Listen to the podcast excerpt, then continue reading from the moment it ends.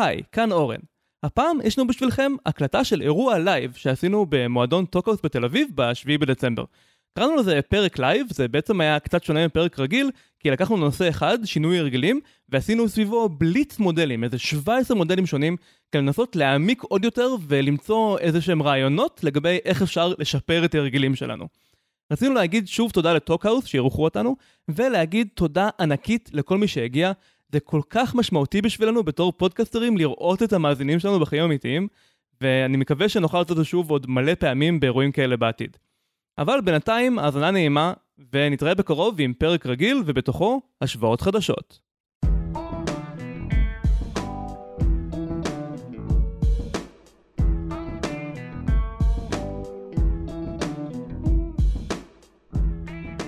שלום. שלום לכולם. זה ברוכים הבאים. אמ, אנחנו רוצים לשאול ממש ישר על ההתחלה, כמה מכם מאזינים לפודקאסט, אסור להשוות? אוקיי, יש איזה שלושת רבעי. כן, אוקיי, כי זה, זה, אנחנו צריכים עכשיו לעשות tuning לכל ההרצאה בהתאם לזה. כן, כי בעצם אנחנו עושים עכשיו פרק לייב של הפודקאסט, ובדרך כלל אנחנו יכולים לבנות על זה שאנשים מכירים בגדול את הקונספט, אבל הפעם אנחנו צריכים להתחיל טיפה יותר מוקדם. אז קודם כל, תודה רבה לטוקאוס שמארחים אותנו, זה מקום מהמם, וממש כיף לנו להיות כאן. כן, אה, ממש ממש שמחים וכיף לראות את אה, כל כך הרבה אנשים שבאו. אה, אז אנחנו ניתן כזה שתי מילים למי שלא מכיר, להסביר את הקונספט, ואז ניגש ישר לעניין. אסור להשוות, זה בעצם פודקאסט שבו אנחנו משווים דברים, שהקונספט העיקרי שלו הוא כזה, מאוד מאוד מאוד קשה לפתור בעיה, זה ציטוט שמיוחס לאיינשטיין כנראה לא בצדק, מאוד קשה לפתור בעיה באותה רמת חשיבה שבה היא נוצרה. כלומר, אם קשה לי בעבודה עם משהו, אז ככל שאני אחשוב על זה מתוך עולם המושגים והמחשבה של העבודה שלי, היכולת ש... אני לא אוכל לפתור את זה, הבעיה נוצרה מתוך איזושהי התנהלות, איזושהי תפיסת עולם. זה אומר שמהותית תפיסת העולם הזאת לא טובה כדי לפתור את הבעיה הזאת. אז כדי לפתור את הבעיה הזאת, מה שאנחנו עושים זה להביא מודלים חדשים. כן, בעצם לפתוח את הראש, הרעיון הוא שבכל פרק מישהו כותב אלינו עם בעיה אמיתית שיש לו בחיים, ואנחנו מנסים לפתור אותה לא מתוך העולם של הבעיה, אלא כל פעם מעולם אחר, כמה שיותר מנותק והזוי יותר טוב.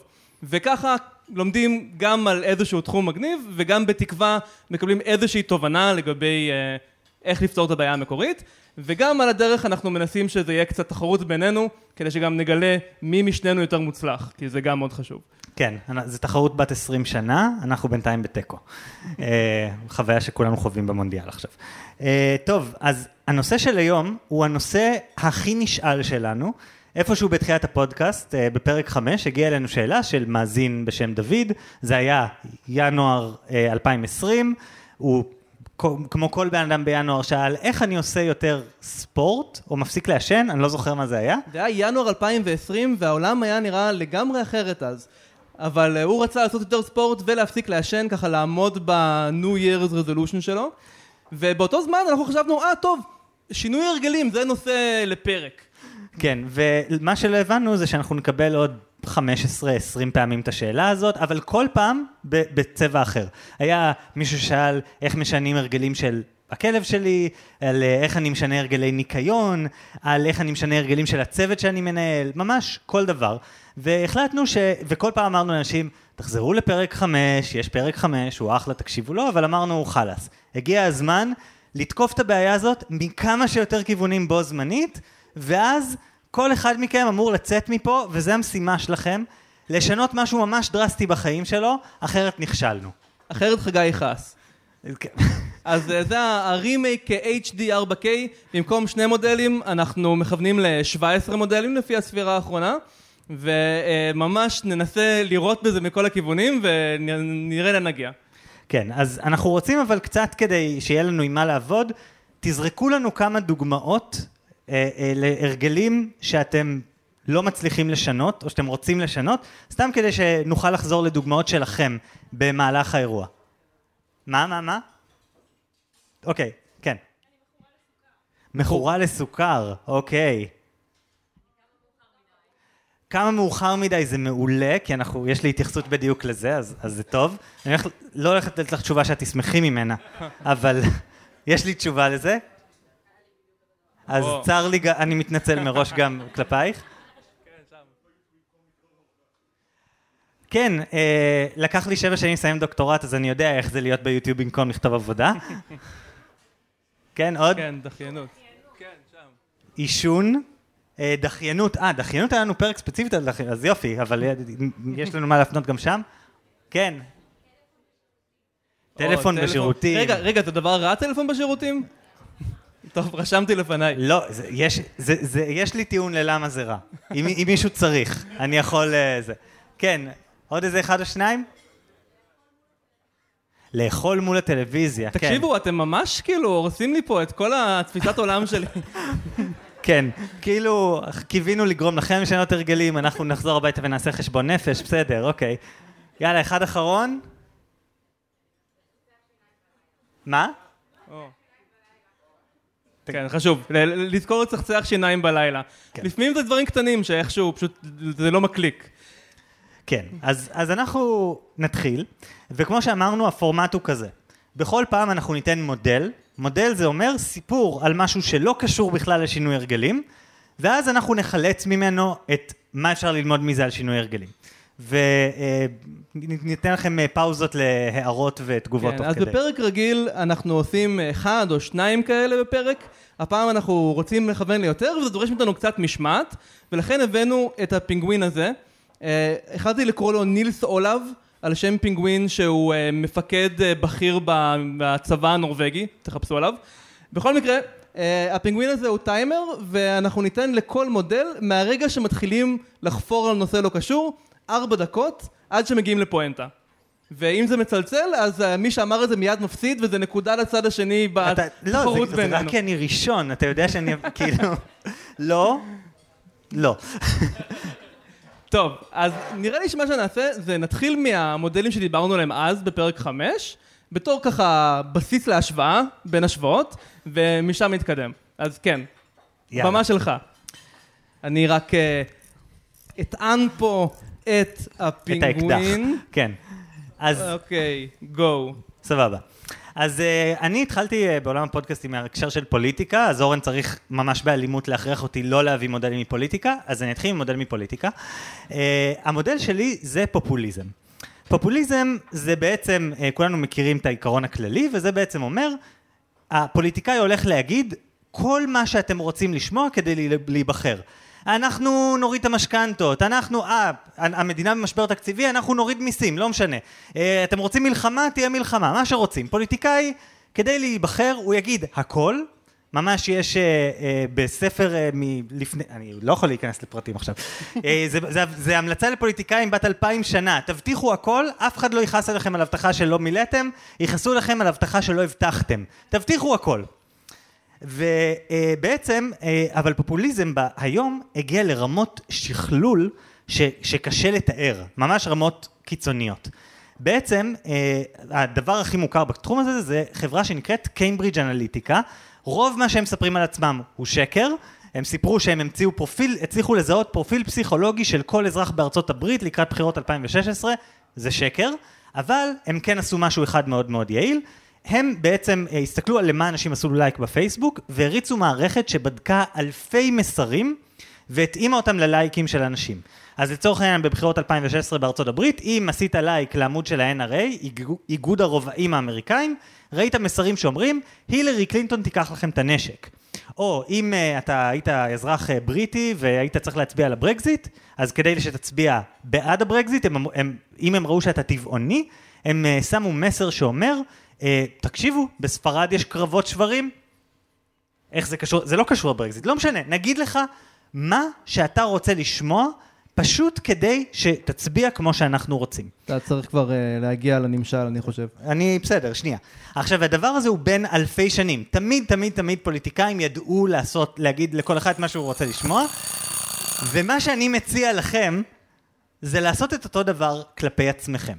או כאילו המודל האהוב, העצה האהובה עליי בפודקאסט אליבא דה אורן, זה בעצם תשקרו לעצמכם. מה הבעיה בלגרום לעצמנו לרוץ בבוקר? שמי רוצה לרוץ? לרוץ זה לא כיף. נכון? אף אחד לא אוהב לרוץ בבוקר. אז אנחנו צריכים להתחיל לספר לעצמנו כל מיני סיפורים שהם יגרמו לנו להגיד, אה, אוקיי, אני, אני כן יכול לרוץ בבוקר. למשל, אם אני רץ עם חבר, לרוץ זה לא כיף, אבל להיפגש עם חבר זה כיף. גרוע מכך, אם אני אבריז לחבר, הוא ישפוט אותי. ולכן, אם אני קובע עם חבר, עכשיו סיפרתי סיפור אחר. אני רוצה להפסיק לעשן, אני יכול לבקש מבת הזוג שלי פשוט כל פעם שאני מעשן להגיד איכס, איך אתה דוחה, טפי, איזה בן אדם מגעיל אתה. אני מספר לעצמי איזה, איזה סיפור שצריך. אם אני עכשיו ארזה, אני אהיה אה, שחקן קולנוע. לא משנה, תמצאו את השקר שהכי נוגע לכם בלב, תספרו לעצמכם את השקר הזה בשיטתיות, וחלק מהקסם, באמת קסם מדהים, זה שאנחנו מתחילים להאמין לשקרים של עצמנו ממש מהר. אה, כמו שכל פוליטיקאי יודע. אני אוהב את זה, זה ממש חגי מזוקק. אני אה, מוריד לך את הזמן מהמודל הבא, שיהיה ברור, אבל אה, זה, זה העצה שלך, לשקר לעצמנו, וכמו שהפוליטיקאי משיג קולות, ככה אנחנו נשיג את הקולות שלנו לשינוי הרגלים. כן. אני חושב שאין שום סיבה לשקר. ובכלל, מה שאתה עושה כאן זה להחליף בעיה מוגדרת היטב, כמו אני רוצה להפסיק לעשן, בבעיה שהיא הרבה יותר מסובכת, כמו אני רוצה לקלוע לאמונות ולדברים העמוקים ולכל... אני אומר בוא נפתור את הבעיה המקורית. אתה רוצה להפסיק לעשן? בוא נגרום לכך שלהפסיק לעשן יהיה הדבר הקל. כמו מה זה? בוא תדמיין רגע איזושהי סירה ששטה והרוח נגדה והגלים סוערים עליה מכל כיוון, והיעד וה, הוא מעבר לאופק. איך הוא יכול להגיע? ככה זה הבן אדם שרוצה לשנות הרגלים. הסירה זה הבן אדם, הרוח זה גם הבן אדם, הכל פה זה הבן אדם. בעצם, איך שאני רואה את זה, יש לבן אדם נטיות והרגלים טבועים. עכשיו, אולי אפשר לשנות אותם עם כל מיני כלים הזה, כאלה מהעולם הפסיכולוגי הזה, אבל אני מעדיף לחשוב עליהם כמשהו שהוא הפכפך, הוא משתנה, קשה להבין מאיפה הוא מגיע, אי אפשר לשלוט בו. ובכל זאת אפשר להתקדם לעבר יעד מסוים. וזה כמו לשוט נגד הרוח. כלומר, אם אתה על סירה שיש לה מפרש והכוח מגיע מהרוח, אפשר לחשוב שאי אפשר להתקדם כנגד הרוח, נכון? זה, זה הלוגיקה שהיית חושב שעובדת פה. ובאמת במשך אלפי שנים אף אחד לא ידע לעשות את זה. היה מפרש כזה, הוא היה מלבני, הרוח הייתה מגיעה מאחורה, והיית מתקדם לאן שהרוח נושבת וזהו. אבל זה נחמד רק כשהרוח במקרה נושבת לכיוון הנכון. וזה בדיוק הבעיה שלנו כשאנחנו רוצים לשנות הרגלים. אנחנו כבר יודעים לאן הרוח נושבת. הרוח נושבת לכיוון הלקום מאוחר, ולכיוון הלא לצחצח שיניים, ולכיוון הלא לעשות התעמלות. לשם הרוח נושבת. אז במקום לנסות לשנות סדרי עולם, בוא נבנה מפרש אחר. ובאמת באירופה זה קרה איפשהו בתקופה הרומאית. מה שלום הפינגווין? אוקיי. זה קרה איפשהו בתקופה הרומאית, שהמציאו מפרש שיכול לעשות את זה. תחשבו שהמפרש במקום להיות מרובע כזה ומאונח לסירה, הוא משולש והוא על מין כזה ציר. זאת אומרת אפשר לתקן אותו שהוא כל פעם יהיה בזווית אחרת והם לא הבינו את זה אז, אבל מה שהם עשו בעצם זה לבנות כנף של מטוס, אבל כזה על הצד. זאת אומרת אפשר לכוון את זה לתוך הרוח וכשהרוח מגיעה למפרש זה יוצר אזור של לחץ נמוך וסוג של שואב קדימה את הסירה גם כשהכיוון הוא בעצם נגד הרוח ומסתבר שאפשר ככה אפילו להתקדם יותר מהר מכיוון הרוח. אבל הסוד כאן הוא שלא מתקדמים ממש עם הראש לתוך הרוח, אלא אפשר ככה ב-45 מעלות לשם, ואז 45 מעלות לשם, וככה לאט לאט, אבל בעצם די מהר, מתקדמים והכיוון הכללי הוא נגד הרוח. וזה מה שאני מציע לכם. זאת אומרת, תבנו את החיים שלכם ככה שזה יקרה. אי אפשר לאכול כל פעם בבוקר עוגה לארוחת בוקר אם אין עוגות בבית. אם הדרך היחידה שלכם להגיע לעבודה זה באופניים, אוקיי, אני רואה שאנחנו חייבים להשתפר בזה. אם הדרך היחידה שלכם להגיע לעבודה באופניים, אז אין ברירה, אתם לא יכולים לא להגיע לעבודה, אתם תגיעו באופניים. אז אם תבנו את החיים שלכם בצורה כזאת, שעל אף הרוח שנושבת נגדכם, אין ברירה, כי המבנה של החיים שלהם מביא אתכם לכיוון הנכון, אז אתם תצליחו להגיע ליעד, בלי להיכנס לכל הפסיכולוגיה הזאת. אתה אומר בלי להיכנס לכל הפסיכולוגיה הזאת, אבל ככה בטעות הוא נגע באחת הסוגיות הגדולות ביותר בפסיכולוגיה, בטיפול, וזה בעצם אה, ציר ראשון שאנחנו נדבר, ש, שדיברנו עליו הערב בעצם, זה הציר שמדבר על מה המוקד. פסיכולוגיה היום בטיפול, יש כזה ציר של כזה כמה אתה, כמה אתה מתעסק במה הסיבה להתנהגות שלי. בקצה של אחי בוא נחפור, יש את הפסיכולוגיה הקלאסית, הפסיכודינמית, פרויד וכאלה. קודם תבין שזה בגלל ההורים שלך, ואז הבעיה תיפתר איכשהו. ובקצה השני יש פסיכולוגיה התנהגותית, ביביוריסטית שאומרת, אני לא אכפת לי מה קורה בתוך הדבר הזה שנקרא הראש, לא אכפת לי, אני רואה רק התנהגות. אז אני אכפת לי רק מלשנות את ההתנהגות, ובוא נעשה דברים כמו, לא יודע, לחשמל אנשים עד שהם יפסיקו לעשן. זה דבר ש, ש, שגם עובד באיזה, במידה מסוימת. אה, ההצעה שלי היא יותר בעולם של פסיכולוגיה קוגניטיבית, שאומרת בוא נזהה את המחשבה הבעייתית, ואז נשנה את המחשבה, זה ישנה את ההתנהגות. אז זה, אז זה ציר של מה המוקד של, ה, של הבעיה. כן, אז אפשר להגיד שעד כאן אנחנו איפה שעצרנו בפעם הקודמת שהתעסקנו בסוגיה הזאת, והסתכלנו על ציר של המוקד הוא פנימי לעומת המוקד הוא חיצוני, או המוקד הוא מחשבות לעומת המוקד הוא התנהגות. ונראה לי מה שאולי אפשר לעשות כדי לעזור ליותר אנשים, זה לנסות להסתכל עכשיו על הבעיה מאיזשהו ציר אחר. כן, אז אה, זה הציר הראשון, יש לנו עוד שלושה צירים שונים מהערב, אה, ואנחנו, ובסוף הערב, כאילו שימו לב ותנסו להגיד לנו מה הציר שבו אתם מרגישים שאתם תקועים עם ההרגל שלכם. אה, רק אני אגיד במקור, זה היה 60 ו... איך אתה ניצחת? 68 אחוז, כן, אני זוכר את זה היטב. עכשיו, אני מניח שרובכם לא הייתם אז בסקרים. אה, אחרי כל פרק אנחנו עושים סקר מי שכנע יותר. אני חושב שזה היה הניצחון הראשון שלי אי פעם, אז אני זוכר את זה מאוד. אה, טוב, אז בהרמת יד, מי חושב שהבעיה יותר פנימית? מהמודל שלי. איה. ומי חושב שהבעיה יותר חיצונית, כמו המודל שלי? זה 68 אחוז נראה לי עדיין, עדיין תופס. שתדע, שתדע. טוב. אני הולך עכשיו להפציץ עם מודל שאתה, שאתה גם מסכים איתו עמוק בפנים. ולכן, אה, ולכן אין לך ברירה אלא להסכים אני, איתי. אני מפעיל את הפינגווין, אני, כן. לא, אני לא מרחם עליך. אל תפחד. טוב, עכשיו אבל אנחנו לא, אנחנו חשבנו ואמרנו, לא נעשה לכם ספוילר על מה הציר, אלא נשאל את, אתכם באמצע על איזה ציר אנחנו מדברים, אבל נתחיל מהמודל הראשון. אז אני אתחיל מציטוט של הבן אדם שאני הכי אוהב לצטט בעולם, מקיאוולי, אה, שאמר, בבני האדם יש לנהוג בנועם או לחסלם, כי הם מתנקמים על פגיעות קלות, אך אינם יכולים להתנקם על החמורות. וכמו שאמרתי, אורן אסר עליי להביא מודלים מפוליטיקה, אז אני אעבור למשהו ממש אחר. במה עוד צריך לנהוג בנועם או לחסלו? אה, חיידקים. אה, כשכולנו מקבלים אה, סטרפטוקוקוס, אנחנו יודעים שיש שתי דרכים להתמודד. אחת היא להשתמש באנטיביוטיקה, והשנייה היא פשוט לחכות איזשהו זמן, ולקוות שזה יעבור. וכמו שאתם בוודאי יודעים, אנטיביוטיקה זה אחד הדברים הכי כיום בחיים שלנו מובנים מאליהם, שמציל את החיים שלנו בצורה בלתי נתפסת, ובו זמנית אחד הדברים שהכי מסכן אותנו, והשימוש בו באמת, הכי מסכן את המין האנושי כולו. וכשאתם מקבלים אנטיביוטיקה, אחת ההמלצות הממש ממש ממש חשובות, היא שהרופא הולך להגיד לכם לכמה ימים אתם אמורים לקחת את האנטיביוטיקה, ואתם צריכים לקחת את זה בדיוק לזמן הזה, לא יותר, לא פחות. למה צריך לעשות את זה? יש איזה שני הסברים, יש באמת ויכוח על זה במדע, אבל בואו נדבר על שניהם. הסבר אחד זה הסבר שמשתמשים בו כבר 80 שנה, כאילו מאז שיש אנטיביוטיקה בערך, שזה הסבר שאומר משהו כזה. נגיד שלקחתם את האנטיביוטיקה יומיים, ואחרי יומיים שאתם עם אנטיביוטיקה, נגמרו התסמינים, שזה בדרך כלל מה שקורה ברוב הדברים, נכון? יומיים כבר אין גרון כואב, כבר אין, לא משנה מה זה, אחרי יום אין כאבים, יומיים זה מספיק. אם אנחנו מפסיקים, הסיבה שאנחנו מרגישים יותר טוב היא שהרגנו 90% מהחיידקים. משהו כזה. מה קורה עם ה-10% הנותרים? אז הפרשנות שהיא בת 80 שנה זה, הם יכולים פשוט להתרבות שוב ותהיה חולה שוב. וחבל על זה.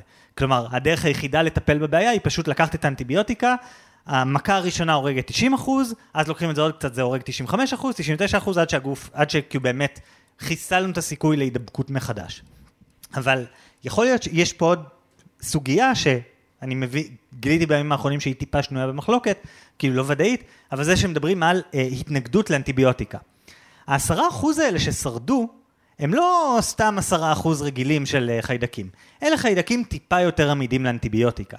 ואם עזרנו לחיידקים האלה לשרוד, מה שקורה זה שהחיידקים האלה הולכים להתרבות, ואז הולכים להיות זני חיידקים, שאנחנו כמובן נדביק איתם אנשים אחרים, שהם עמידים לאנטיביוטיקה. אם הזנים האלה עמידים לאנטיביוטיקה, זה אומר שבאיזשהו שלב ייגמרו בעולם האנטיביוטיקות שאנחנו יכולים להשתמש בהן כדי לטפל במחלות. זה ייצור מה שנקרא סופר באג. סופר באג זה הוא חיידק שהוא סופר עמיד לאנטיביוטיקות, ואז אין מה לעשות, אנחנו כל הזמן ממציאים אנטיביוטיקות, אבל לא בקצב שמספיק. איך זה קשור להרגלים? אני יכול, יש הרבה פעמים אנשים אומרים, לא, תטפל בהרגל שלך כזה לאט לאט. לא. אני אומר שאם אנחנו עכשיו צריכים אה, לעשות משהו כמו להיגמל מקפה, אנחנו צריכים מחר בבוקר להפסיק לשתות קפה. קומפלט. לא לרדת לאט לאט, לא להוריד כוס אחת, לא זה. למה? כי ה... כמו החיידקים, ההרגל לשתות קפה הוא, הוא ערמומי, הוא חמקמק. הוא הולך להגיד, לא, בסדר, כוס אחת ביום, הכל בסדר, לא, הכל טוב. אבל, אבל אפשר עוד אחת. אבל אה, לא, אני מעשן רק עם חברים. בסדר, אבל אני דיברתי בטלפון עם חבר, זה כמו להיות עם חברים, נכון? או כל פעם כזה, לא, אני אשן עד מאוחר רק בסופי שבוע. אבל ביום ראשון זה אחרי הסוף שבוע ואני עייף. כל פעם שתיתנו לה, לה, להרגל הזה אפילו פתח קטנטן, מה שהולך לקרות זה שהוא הולך להתרבות שוב ושוב, וכמו החיידקים האלה לתקוף אתכם. אז כמו שהפתרון היחיד עם אנטיביוטיקה זה להשמיד טוטאלית ללא רחם כל חיידק וחיידק, באותה מידה, כל פעם שאתם חייבים לחסל הרגל, אתם חייבים להשמיד אותו לגמרי, לחלוטין, כל טרקי מה שנקרא. אני שמח שאתה חושב את זה, ואני שמח שאתה חושב שאני מסכים איתך, כי אני ממש ממש לא. Uh, אני חושב שזו עצה, לא, לא יודע, יש אולי הרגלים שזה מתאים להם, אבל אני חושב שבכללי, כשאתה לוקח משהו שהוא חלק מהחיים שלך, עכשיו אוקיי, חלק מהדברים כמו, לא יודע, לדלג על צחצוח שניים בערב, זה לא חלק מהחיים שלך, זה משהו מאוד קטן ו... ונקודתי. אבל הרבה מאוד הרגלים, לא לך על הפנגווין, אל תיתן לי לעצור אותך. הרבה מאוד הרגלים, הם, הם טובים את, את הם, הם נכנסים לחיים שלנו בכל מיני דרכים קטנות, ואתה אמרת את זה בעצמך. אם אני מעשן למשל, אז ככה אני מדבר עם חברים, זו ההפסקה שלי בעבודה, אה, ככה אני נותן לעצמי צ'ופר קטן בסוף היום. וההרגל עצמו הוא מזיק, אבל אנחנו בנינו עליו. זה, זה, לפעמים אצלי בעבודה קוראים לזה load bearing bug. זה באג שעכשיו הבניין עומד עליו, אי אפשר כל כך בקלות להעיף אותו. אתה יודע למה זה דומה? לאילון מאסק בטוויטר. עכשיו, אנחנו דיברנו על זה קצת בפרק טיזר שעשינו uh, לאירוע הזה, אבל uh, אילון מאסק לאחרונה uh, קנה את טוויטר, האיש העשיר בעולם, uh, ואני מנסה לחשוב על זה כמה שפחות, כי אני נוטה לאובססיות בנושא, כי זה פשוט מאוד מעניין אותי בצורה לא פרופורציונית, אבל בקצרה, הוא קנה את טוויטר, הוא פיטר או העזיב 80% מהעובדים, הוא הכריז שמעכשיו הם uh, עובדים הארדקור וכולם צריכים ללכת לפי הערכים שלו, שהם, uh, לטענתו טוויטר הייתה שמאלנית מדי והם פגעו בחופש הדיבור והוא רוצה עכשיו טוויטר חדש שהוא לא שמאלני ולא פוגע בחופש הדיבור וכדי לעשות את זה הוא העיף את כל המנהלים הבכירים של החברה, את רוב המהנדסים בעמדות מפתח וכ-70% מכל העובדים. עכשיו בואו נצא מנקודת הנחה שאילון מאסק 100% צודק או לפחות שהמטרה שלו היא הגיונית, ובאמת צריך טוויטר פחות שמאלנית, וכל האנשים האלה שהוא הרגע פיטר, הם היו חותרים תחתיו אם הוא היה משאיר אותם. בוא נאמין לו בכל הנקודות האלה.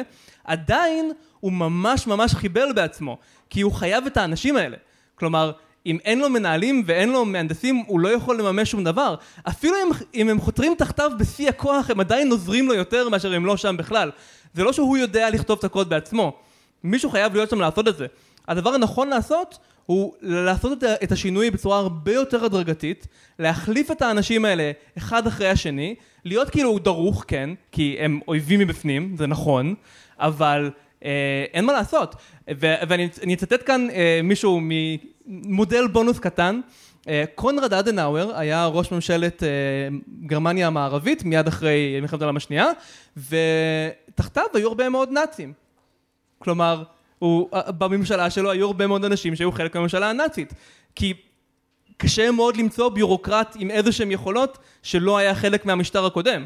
אפילו uh, המנהל הכללי של המשרד ראש הממשלה היה uh, גולדקה נראה לי קוראים לו, יש לך את השם שלו שם? גלובקה. גלובקה, שהיה אחד הארכיטקטים של חוקי נירנברג. וקונרד אדנאואר אמר, אם אין מים מלוכלכים, אם אין מים נקיים, אז שותים את המים המלוכלכים. ו- ויש בזה משהו, כלומר, אם הבחירה היא בשביל מילון מאסק בין שמאלנים לבין כלום, והוא רוצה שטוויטר תהיה קיימת, אז, אז הוא יצטרך להתמודד עם השמאלנים. ובאותה צורה, אוקיי, את, אתם רוצים להפסיק לעשן? אז תתחילו להנמיך לאט לאט לאט, ואז על הדרך, אולי בתקופה של חודשים, או אפילו שנים, אתם תמצאו דרך אחרת לעשות הפסקה מהעבודה, הפסקת מים או משהו, דרך אחרת לבלות מחברים בערב, אה, כשאתם חוזרים הביתה בערב, אז בתור צ'ופר אחרי יום קשה, אז במקום סיגריה, לא יודע, תאכלו תפוח, אה, או, או תאכלו שוקולד, כי זה עדיין פחות נורא. רק תזכרו את הדוגמה הזאת כשאתם מצביעים עוד רגע, כן. אם תרדו בהדרגה, אז הנזק יהיה נשלט. אם תעשו את הכל כל טרקי, אז גם יהיה את הסבל של השינוי עצמו, וגם את כל הסבל הנלווה הזה שהוא מיותר. כן. אז uh, בעצם, uh, איפ, מי רוצה להגיד מה הציר ולהגיד איפה הוא נמצא? הדרגתיות לעומת uh, ח... בבת אחת, ומה אתה מעדיף? בבת אחת, אוקיי. לא קופצים. יפה, יפה. אני, לא קופ... אני שומע פה הרבה אנשים בעדך ואני לא אוהב את זה. שנייה, לא, אני רק, רק שכולם ישמעו, לא קופצים תהום בשתי קפיצות. יפה, יפה. יפה. לא, טוב, נו. נ- נעשה הצבעה. רגע, שנייה, כאילו- אני רוצה לתת עוד כמה טיעונים, כי כי יש לי עוד שני מיני מודלים שזה. אוקיי, לך על זה. אז, אז רק, אה, רק אה, אני, האמת שזה מודל שלך, המודל של אה, Attack Surface. בוא, אה, כשדיברנו על זה בה- בהתכוננות לפרק, אני זרקתי לחגי מילה על אה, דברים אה, פתאומיים ו- וחדים מהכיוון של הנדסת תוכנה, אבל אני רוצה, אני רוצה לבחון אותך רגע, מה, מה אתה קלטת מזה? אוקיי, אז יש, אה, כשאנשים עושים ביקורת של אה, אה, אבטחת מידע לצורך העניין, אה, מה שנקרא white hats, שהם באים מומחי סייבר אה, הגנתי, באים לעסק שלך לטפל בבעיה. אה, מה שהם עושים דבר ראשון זה לסגור כל פתח אפשרי, כל דבר. גם אם הוא לא פרוץ, גם אם הכל תקין, זה כמו לבוא לבית ולהגיד, אני רוצה שלא יתפרצו לפה גנבים, אני לא רק סוגר את החלון בלי הסורגים, אני סותם את הדלת פלדלת, אני סותם את החלון עם הסורגים, אני, אני סותם כל פתח אפשרי. למה? כי קודם כל, כדי לייצר ביטחון, אני צריך לוודא שאני מצמצם ככל הניתן את השטח שדרכו אפשר לתקוף. באותה מידה, אני אומר, זה מתחבר בדיוק למודל של אנטיביוטיקה, כדי לשנות את, ה, את ההרגל, קודם נצמצם את המגע שלו עם החיים שלנו כמה שיותר, עד שנגיע לשלב שאנחנו יכולים להבין עם מה אפשר לעבוד. אז אתה אומר, אם אני מעשן עם חברים וכל זה, אז אני פשוט לא אעשה הפסקות בעבודה, לא אפגוש חברים, לא, לא עם סיגריה. ואז לא יהיה לי מתי לעשן. אני, חושב שזה קצת, קיצוני. טוב, אז, תצביעו. כן, אוקיי. כן, מי, בעד חיסול הטרור? אה, מי, בעד, הדרגתי? מה זה? אוקיי, ומי בעד בבת אחת? אוקיי. אני מוכן לתת לך את הרוב הבא. אנ- אנחנו בהבמה היחידים שבאמת יכולים לספור, אז אנחנו יכולים להגיד מה שאנחנו רוצים. נכון. לא, נראה לי שהפעם אתה ניצחת. כן, כן. אה, טוב, אז זה, זה הציר השני שלנו. אה, ואני אגיד ש, שכאילו זה מצחיק, אני בעד בבת אחת, אני, אני רק אגיד עכשיו שהצבעתם, כשהפסקתי עם קפה זה לא היה בבת אחת. אבל אה, בסדר. טוב, נראה לי שעכשיו אתה. כן, האמת היא ש... האמת היא שבנקודה הזאת אני מרגיש שאנחנו צריכים לייצג כאן דעה שאני חושב שרוב מי שהיה עומד פה על הבמה הזאת היה מזכיר אותה לפחות. עכשיו, אני לא מאמין בה, ואני חושב שגם אתה לא, אבל אני חושב שראוי שנציין אותה, נעמיד פה איזה איש קש, ואז נוכל לחסל את זה. אני, אני פשוט אספר לך, היום בבוקר נסעתי עם חבר באוטובוס וסיפרתי לו על האירוע וסיפרתי לו על המודל הזה, ואז אמרתי לו, אתה מכיר את הקטע הזה אה, שאומרים, אה, אה, שאומרים לאנשים, תתחיל לעשות ספורט, ואז כאילו זה יהיה כיף בסוף? ואז הוא אמר, מה, מי אומר את זה, שקרנים? אז אני עכשיו כאילו, אני שם כובע כאן של, של שקרנים, כי אני לא יכול להגיד משהו שאני לא מאמין בו, אבל אני רוצה להיות להוט ולתת לזה את כל הקרדיט, אוקיי? אז תזכרו שזו לא דעה אמיתית שלי. אוקיי. אז uh, הספר, קרח, uh, בספר הריסת החתול של קורט ונגוט, יש uh, חומר שנקרא קרח 9. קרח 9 זו מ, קריסטל של מים שהוא מוצק בטמפרטורת החדר. איזושהי מעבדה אי שם, הם לקחו מולקולות של מים מתחת למיקרוסקופ והם מצאו דרך לסדר את זה, ככה שזה יותר יעיל אנרגטית להיות מוצק בטמפרטורת החדר. עכשיו, מה שבספר הזה, מה שמיוחד בקרח 9, זה שאם מפילים קריסטל קטן של קרח 9 לתוך כוס מים, אז בגלל שזה יותר יעיל אנרגטית, כל המים בכוס יהפכו לקרח 9 ויתמצקו. זה מין כזה יתפשט. ואותו דבר אם נעשה את זה בבריכת שחייה, או באגם, או בכל האוקיינוס, וזה מה שקורה בספר, כי זה ספר מדע בדיוני ועל סוף העולם. אמ, אבל זה לא רק מדע בדיוני. יש באמת חומרים כאלה שקצת מהם יכול לשנות הכל. וספציפית, יש את זה במוח של פרות. אה, יש מחלה שנקראת הפרה המשוגעת, אה, היא גם יכולה לעבור לבני אדם, והיא מאוד מיוחדת, כי מה שגורם לה זה לא חיידק ולא וירוס, אלא קיפול לא נכון של חלבון במוח. אה, זה נקרא פריון. זה חלבון שמאיזושהי סיבה התקפל לא נכון, ועכשיו בקיפול החדש שלו הוא לא מסוגל לעשות את התפקיד של אותו חלבון בגוף. ובדיוק כמו קרח 9, אם אחד, חלבון אחד כזה מגיע לתוך מוח של פרה או של בן אדם, אז הוא מלמד את כל שאר המוח להסתדר בצורה הזאת, כי זה טבעי יותר, זה יותר יעיל אנרגטית, אמ, ואז כל המוח מפתח את, ה, את העיוות הזה. ושוב, אני לא באמת חושב את זה, אבל אם הייתי, היה כאן מישהו שחושב את זה, הוא היה אומר שככה בדיוק זה הרגלים. למשל, אם אתה מתחיל אה, לרוץ כל יום, אז בהתחלה זה קשה ולא נעים לך, כי השינוי, כל שינוי הוא קשה, אבל אז מתחילים האנדורפינים והחומרים הטובים של הריצה, ואתה מרגיש את עצמך משתפר, ואחרי כמה שבועות או חודשים של זה, כבר יותר, יותר קשה לא לרוץ. אתה, אתה עברת למקום חדש. וטוב יותר בחיים שלך. אה, אחרי שלא עישנת כמה חודשים, אז ריח של סיגריה מגעיל אותך, וכאילו אתה לא זוכר בכלל למה רצית לעשן, כי בעצם אתה עשית שינוי פאזה, יש לך, כמו הפריון במוח, יש לך את, ה, את הפריון של ההרגל החדש, ועכשיו בגלל שזה יותר יעיל אנרגטית, אז זה פשוט עובד, וכבר לא צריך לעבוד יותר מזה. שקרנים, כמו, כמו שאמרנו. אה, אותו חבר מהבוקר אמר לי שזה אותו דבר עם ילדים, שאומרים לך, כן, זה, זה ממש משנה לך את החיים לטובה. אה, כן. אז, אז אני מעמיד כאן את, ה, את המודל הזה בתור איש קש. לא, אבל ו... תסביר גם על אה, בור פוטנציאל, כדי כאילו, יש לך עוד דקה על השעון. או, יפה. אז כאילו, אותו, אותו דבר קורה גם עם חלקיקים בפיזיקה. לפעמים יש לך חלקיק שהוא נמצא במה שנקרא בור פוטנציאל. אה, למשל באיזשהו אטום הוא נמצא באיזשהו מקום שבו צריך לתת לו דחיפה קטנה כדי שהוא יצא, יצא משם כי כאילו נוח לו שם אנרגטית אבל אחרי שתיתן לו דחיפה קטנה אז הוא למשל יברח מהאטום וייצור תגובת שרשרת ועכשיו זה יהיה השחרור אנרגיה האמיתי אבל הוא היה צריך את הדחיפה הקטנה כדי להתחיל את התהליך. כן, אז אנחנו לא מאמינים במודל הזה. עכשיו, אני מה זה צופה שכשתהיה הצבעה אתם פשוט תגידו כן ותצביעו בעדו. אבל uh, כאילו, בבקשה, על. סתם. אם אתם חושבים את זה, תגידו לנו. אה, אבל אה, זה באמת מוסיף אותה, מביא אותנו לציר השני, וזה הציר שבו אנחנו שואלים את השאלה, האם שינוי הרגלים זה עושים את זה וסיימנו, הרגל השתנה, או שזה עבודה שממשיכה וממשיכה וממשיכה. ואני רוצה לתת את הקייס שאנחנו אשכרה מאמינים בו, אה, וזה, עכשיו תשימי את הטיימר, uh-huh. וזה הסיפור אה, בעצם מה, מה ההפך מספרינט? ההפך מספרינט מבחינה הזאת של לסיים מהר זה מרתון. עכשיו אני לא הולך לקחת את הסיפור של מרתון, כאילו איך נולד מרתון, שהוא סיפור מעורר השראה וזה, אלא טרגדיה, טרגדיה יוונית. ואני רוצה לספר את הסיפור של אורפיוס. אורפיוס הוא דמות אה, מאוד מפורסמת במיתולוגיה היוונית, היה גם, אה, יש, בשנים האחרונות יצא מחזמר ממש ממש ממש עם מוזיקה טובה אה, על אורפיוס, נקרא Hadestown.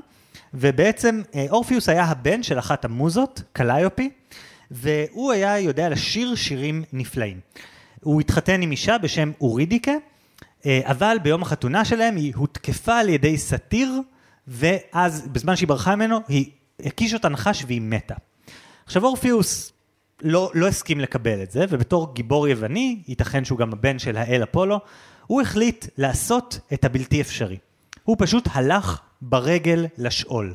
והסיפור הזה של ההליכה לשאול הוא סיפור מטורף. הוא הצליח אה, לשיר שירים שיגרמו לכארון שמעביר אנשים את נהר הסטיקס, הוא, הוא שר לו שיר עד שהוא העביר אותו. הוא הגיע לקרברוס, הכלב בעל שלושת הראשים ששומר על הכניסה לשאול, הוא ניגן לו שיר עד שהכלב נתן לו לעבור. הוא הגיע למלכי השאול, היידיס ופרספוני, ושר להם שיר, ואמר להם, אתם חייבים להחזיר לי את האהובה שלי, אתם חייבים להחזיר לי את אורידיקה. והם הסכימו, למרבה הפלא. הם אמרו לו, בסדר, אתה לגמרי יכול לקחת אותה עם, עם תנאי קטן. אתה צריך ללכת החוצה מהשאול ברגל, את אותה הדרך שבאת, יורידיקה תלך אחריך, ואסור לך להסתכל. תגיע, אם תגיע החוצה, בלי להסתכל אחורה, חוזרת לחיים, תוכלו לחיות ביחד עד מותכם בשיבה טובה. Uh, הסוף מאוד מאוד צפוי, נכון? כי בעצם הוא הולך והולך והספק מכרסם לו בלב, והוא אומר, באמת, כאילו, היא, היא, היא פה, היא, היא לא פה, האדס דפק אותי, הוא עבד עליי, הם משקרים לי, הוא פשוט היה ב- בלופ בתוך הראש שלו. ו- ולמה הוא היה בתוך, בלופ בראש שלו? במחזמר הזה, Hadestown, השיר הזה שבו הוא מטפס למעלה, זה בעצם הוא, כאילו, הקריין אומר, הקושי האמיתי, הכלב הכי מרושע שתפגוש זה לא הכלב שינשך אותך, כי זה שריטות ויהיה בסדר. הכלב האמיתי זה הספק שבתוך הראש שלך, שאיתו אי אפשר להילחם, שאין מה לעשות מולו. ובעצם זה מה שקרה. כשאורפיוס ירד למטה, כל הזמן היה לו פידבק. אתגר, התגברות. אתגר, התגברות. אתגר, התגברות. מאוד מאוד קשה, קשה פיזית, אבל אנחנו יודעים מה לעשות, אנחנו מאוד מאוד מתוכנתים להתמודדות עם אתגרים שנמצאים מולנו. בדרך החוצה לא היו אתגרים, היה רק שקט. יש לי חברה שאמרה, שהצעתי לה פעם ללכת לויפאסנה, והיא אמרה, מה, אתה משוגע לנעול את עצמי עם המחשבות שלי למשך שבוע בלי כלום? זה הסיפור, להיקלע בתוך הראש שלנו, עם עצמנו, עם החוסר משוב הזה מהסביבה. ב... ואני עכשיו אחזור לנמשל. בספרינטים... לא, בוא, בוא אני אעזור לך. אז, uh, כי אני מסכים איתך, כאן, בניגוד לפעמים הקודמות. Uh, בעצם כשאנחנו אומרים את הרעיון הזה, את האיש קש הזה, שאנחנו ננסה, ננסה, ננסה, ואז נעבור לאיזה מקום טוב יותר, אז הסיבה שהשקרנים אומרים את זה, זה בדיוק זה, כי זה כמו הירידה של אורפיוס אל השאול. וכנראה שכשהוא יצא לדרך זה כל מה שהוא חשב עליו. הוא חשב על להגיע לאהובתו אי שם בשאול, והוא לא חשב על החלק של לחזור. כי זה כבר כאילו, זה, אחרי הקליימקס, זה כבר, זה כבר לא חלק מהנרטיב המרגש. ו... ומה שהשקרנים לא רוצים שתחשוב עליו, זה אחרי שלמשל החלפת את התזונה שלך ועשית דיאטה, ועכשיו אתה אוכל סלט כל יום, זה לא נהיה טעים. העוגת גבינה עדיין שם, היא טעימה בדיוק כמו קודם, אולי יותר אפילו. וזה לקום כל יום, אתה כבר במשקל יעד שלך, כבר אין את, ה, את המטרה הזאת באופק. ואת ופשוט... הפידבק, אין את הפידבק שאתה הולך למשקל ורואה ש, ש, שירדת. וזה לא מקרה שאורפיוס נכשל דווקא בשלב הזה, שהוא כביכול השלב הקל, שכל מה שאתה צריך לעשות זה להסתכל ישר קדימה. כי זה, זה השלב שהוא קשה יותר פסיכולוגית. ואני חושב שאדם הגון היה מכין אותך לזה. כן, הדבר הזה, אחד המודלים האחרים שחשבתי עליהם זה העניין של אה, מחלות כרוניות לעומת מחלות אה, אקוטיות, שבעצם במחלה אקוטית, אם מישהו עכשיו חולה בקורונה לצורך העניין, או, או שפעת או וואטאבר, זה הולך להיות לו שבוע, אולי חודשיים אם זה נמשך אה, ונגרר, שלושה לא כיפים, אם הוא מחוסן, ו, וזהו, ואז כאילו הוא סיים, הוא יצא מזה. במחלות כרוניות, אחד הקשיים הגדולים זה פשוט ההבנה ש, ש, שזהו, כאילו, זה ככה עכשיו. עכשיו אנחנו חיים את, ה, את, ה, את הדבר, חיים הדבר הזה. וזה הרבה יותר קשה כשאין סוף לסיפור הזה. אתה יודע מה זה מזכיר לי? זה מזכיר לי את הסיפור עם, אה, עם הילדי ארבעת המרשמלואים. אתה מכיר את זה? זה ניסוי פסיכולוגי מפורסם, שלוקחים ילד, שמים אותו בחדר, מגיע נסיין, שם לו מרשמלו אחד על השולחן, והוא אומר לו, אתה יכול לאכול את המרשמלו הזה עכשיו, כאילו, תרגיש חופשי, אבל אני הולך רגע, וכשאני אחזור, אם המרשמלו הזה עדיין כאן, אני אביא לך ארבע מרשמלואים. והדרך שאני שמעתי את הסיפור הזה פעם ראשונה, זה היה כזה, יש דבר כזה בעולם, כוח רצון, והילדים שיש להם כוח רצון והם חיכו לארבעת המרשמלואים, אז אחרי זה בדקו אותם 20 שנה אחר כך, והם הצליחו יותר בחיים, הם הגיעו יותר רחוק בקריירה, כל הדברים האלה, כי הם עשויים מחומר חזק יותר, או, או משהו כזה. אה, וזה, כאילו, היה לי את זה בראש הרבה שנים.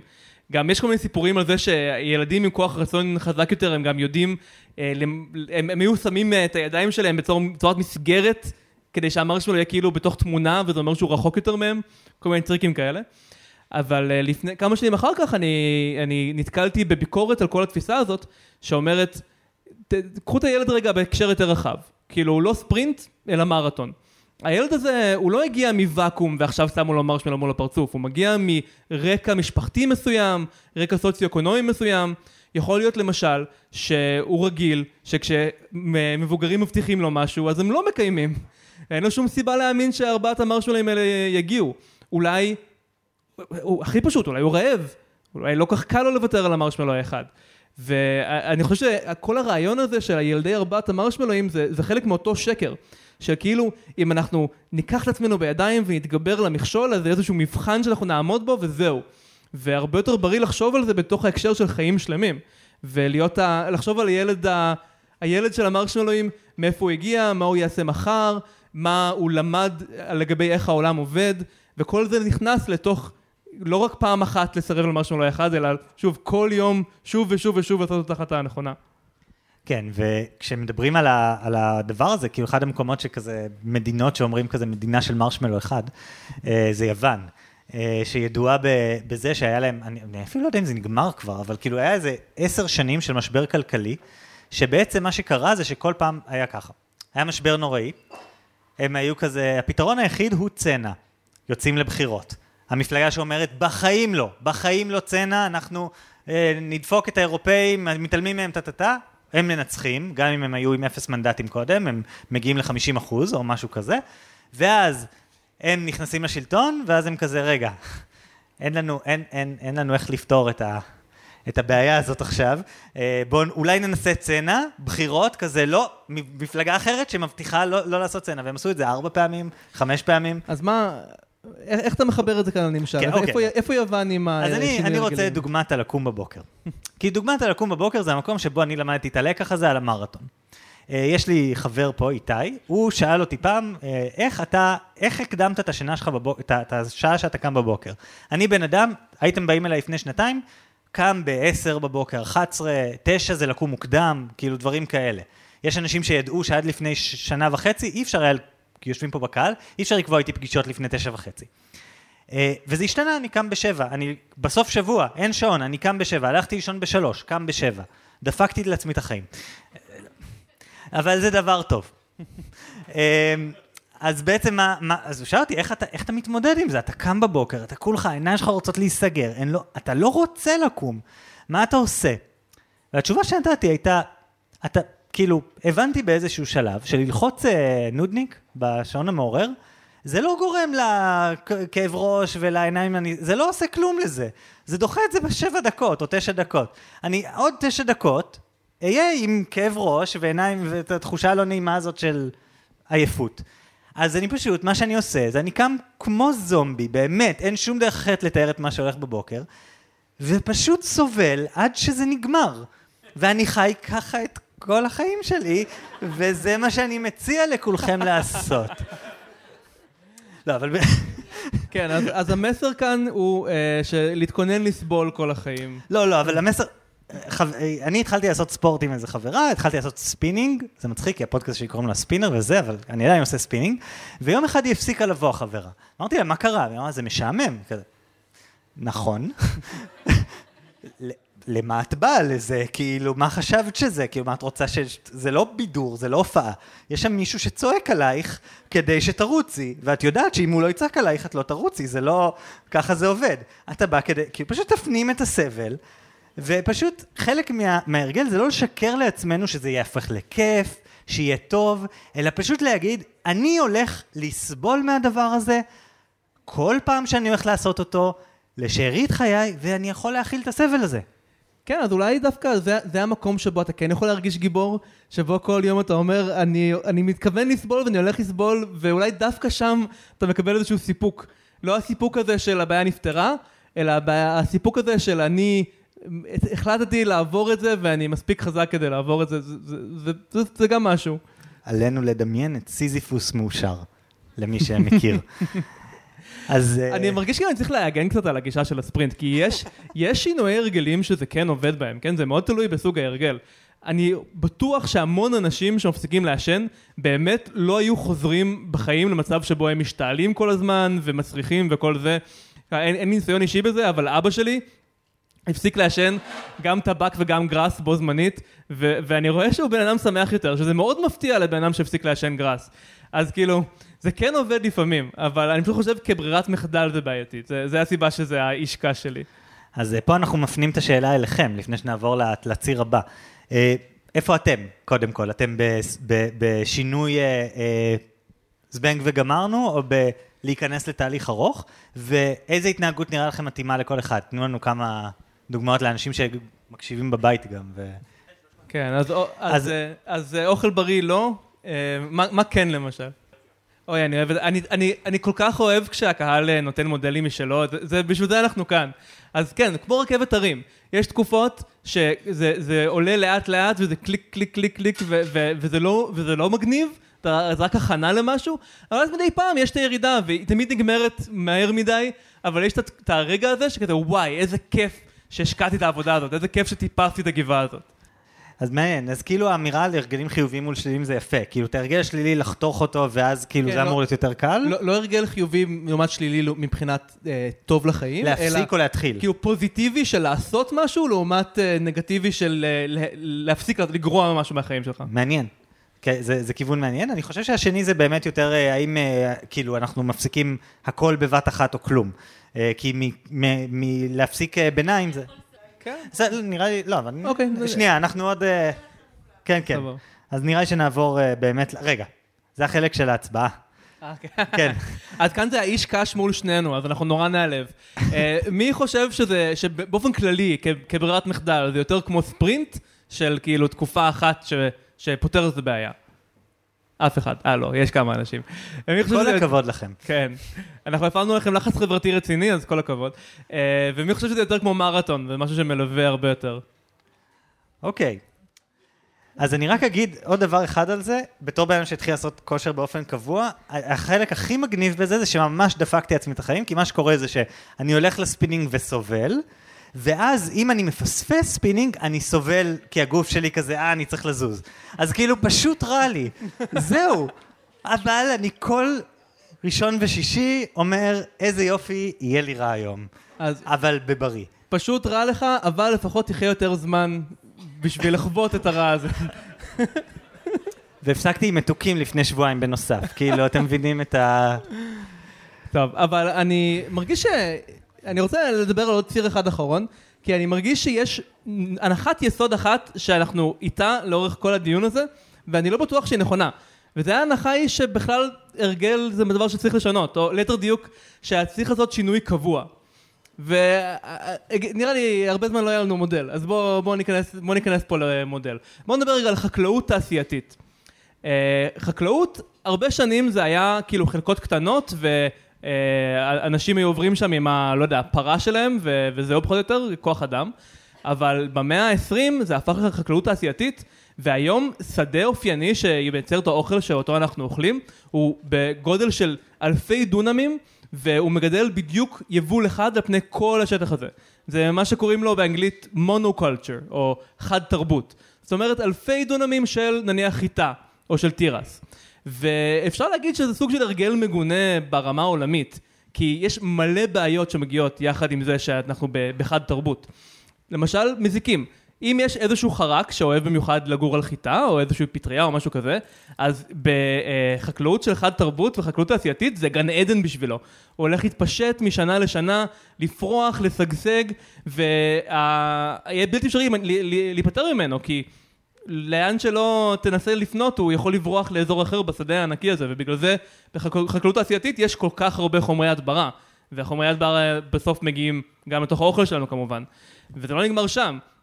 עוד בעיה עם חד תרבות זה, יש לכל צמח את הצרכים שלו מבחינת חומרים באדמה, מבחינת העומק של השורשים שלו, וכששנה אחרי שנה זה תמיד אותו יבול בדיוק, אז כל החומרים האלה וכל האזור הזה של האדמה פשוט נעלם, ובסוף האדמה פשוט לא מסוגלת בכלל להחזיק שום סוג של יבול, ואז צריך להביא דשן מלאכותי, דשן שמיוצר מנפט, אה, להביא ערימות של קומפוסט וכאלה, ו... אה, פשוט לאורך זמן זה, זה נהיה בלתי אפשרי, או שזה נהיה מאוד מזהם. אה, וזה בלי לדבר בכלל על ההשלכות הכלכליות, כלומר שנה אחת יש יותר מדי חיטה, והחקלאי ש, שגידל אך ורק חיטה הוא ממש בבעיה, כי הוא לא, הוא לא הימר על שום דבר אחר. אבל הפתרון אחד תרבות למונוקולצ'ר הוא לא שינוי חד, כלומר, אתה לא פותר את החיטה, את האחד תרבות של חיטה, על ידי לחלק את זה עכשיו לשטחים של 10 דונם כל אחד, ולגדל עכשיו 100 סוגי יבול ולחזור לחקלאות של ימי הביניים. אם ננסה לעשות את זה, אז uh, החקלאי uh, יפשוט רגל ולא יהיה מספיק אוכל לכולם. כלומר, אנחנו בונים על החקלאות התעשייתית הזאת, אנחנו הרבה הרבה יותר אנשים מקודם. אבל יש פתרון, הפתרון הוא לעשות את זה אבל קצת. כלומר, לעשות מה שנקרא רוטציית יבולים. זאת אומרת, תחלק את האלפי דומים שלך לנניח שני חלקים, חצי אחד אתה עושה חיטה, חצי שני אתה עושה סויה, ואז אתה מחליף. מה עשית בזה? המזיקים של הסויה לא יכולים לחיות איפה שיש חיטה ולהפך, אז uh, אתה ממש ממש הקטנת את כמות המזיקים מכל סוג. החומרים שהחיטה צריכה מהאדמה זה חומרים שהסויה מכניסה לאדמה, ולהפך, אז אתה מאוד מקטין את הבעיה הזו של האובדן חומר.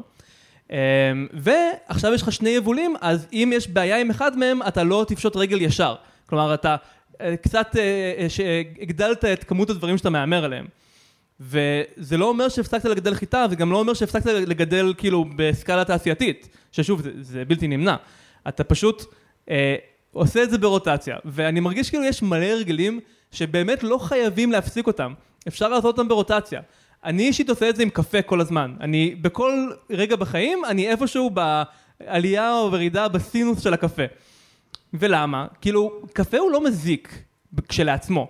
להתמכר לקפה זה מזיק, אבל הקפאין עצמו לא מזיק לי. אז אני מתחיל מאיזושהי נקודה שבו אני לא שותה קפה, אני עייף לפעמים. תודה, תודה לפינגווין. Uh, אני עייף לפעמים, אז אני שותה קצת כדי להתעורר בבוקר, זה עוזר לי, אני פרודוקטיבי יותר. עם הזמן אני שותה יותר ויותר ויותר, עד שאני ממש תלוי בזה, ואני במצב יותר גרוע מקודם, יותר עייף מקודם. אבל בסך הכל כאילו הקפה עזר לי, כן? ואז אני יורד בהדרגה, אני מנסה להחזיר את הקפין לחיים שלי, ככה שהוא יפסיק להיות משהו שאני תלוי בו ויחזור להיות משהו שממריץ אותי כשצריך. ואז אני מגיע לנקודה שבו אני כמעט לא שותה קפה, ואחרי זה אני מתחיל מחדש, וזה לא מזיק. סך הכל החיים שלי טובים יותר בגלל הקפה. ואני חושב שזה מודל שהוא רלוונטי למלא רגלים. כן, יש uh, בתחום של uh, טיפול, uh, אחד הדברים שמלמדים זה נגיד OCD, כאילו הפרעות עם מחשבות טורדניות. אחד הדברים שמלמדים בלימודי פסיכולוגיה, זה לא שיש אנשים שיש להם את זה ויש אנשים שאין להם את זה, אלא לכולם יש את זה, פשוט לחלק זה לא מפריע.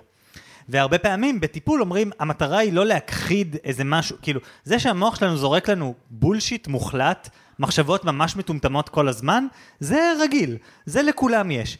איך שהמרצה שלנו אמר, אם יש אה, הורה שלא עברה לו בראש המחשבה, וואי, אני בא לזרוק את התינוק הזה מהחלון, אז הוא משקר. כאילו, זה, זה מחשב... עכשיו, רוב האנשים אומרים, איזה מחשבה מוזרה, וממשיכים בחיים שלהם, כי כאילו, זה סתם זורק דברים. אנשים עם הפרעות אה, אה, אה, חשיבה טורדנית, הם תופסים את המחשבה הזאת, והם כזה, איך יכולתי לחשוב מחשבה כזאת? אני אדם מזעזע. והמטרה היא לא להכחיד את, ה, את הדבר הזה, אלא פשוט להפוך אותו ל, ללא מזיק. כן, בדיוק, ואפשר, את רוב ההרגלים אפשר להוריד לא לאפס, לא בצורה קיצונית, אלא להוריד לרמה שהיא לא מזיקה, או אפילו לבודד לתקופות. נניח אתה עושה בינג' לאיזה סדרת טלוויזיה או משחק מחשב, זה שורף לך סופש, לא יודע, סופש אחד, הרווחת כנראה, כי היה לך כיף, זה בסדר. אם זה לא נהיה משהו שהוא, שהוא נוראי לך לחיים, אז אני, זה לא משהו שצריך להוריד אותו לאפס. צריך כאילו להיות עם אצבע על הדופק, להיות מתון. אז אה, זה, זה היה כבר אה, מודלים בעולם האיך, נכון? אמ, זה מודלים בעולם המה, כאילו, זה, אני, אני, אני אה, אומר שבכלל לא צריך לשנות הרגלים, או רק באופן חלקי. זהו, אני טועה אם המודל שלי מתווכח איתך, אבל תגידו לי אתם עוד רגע.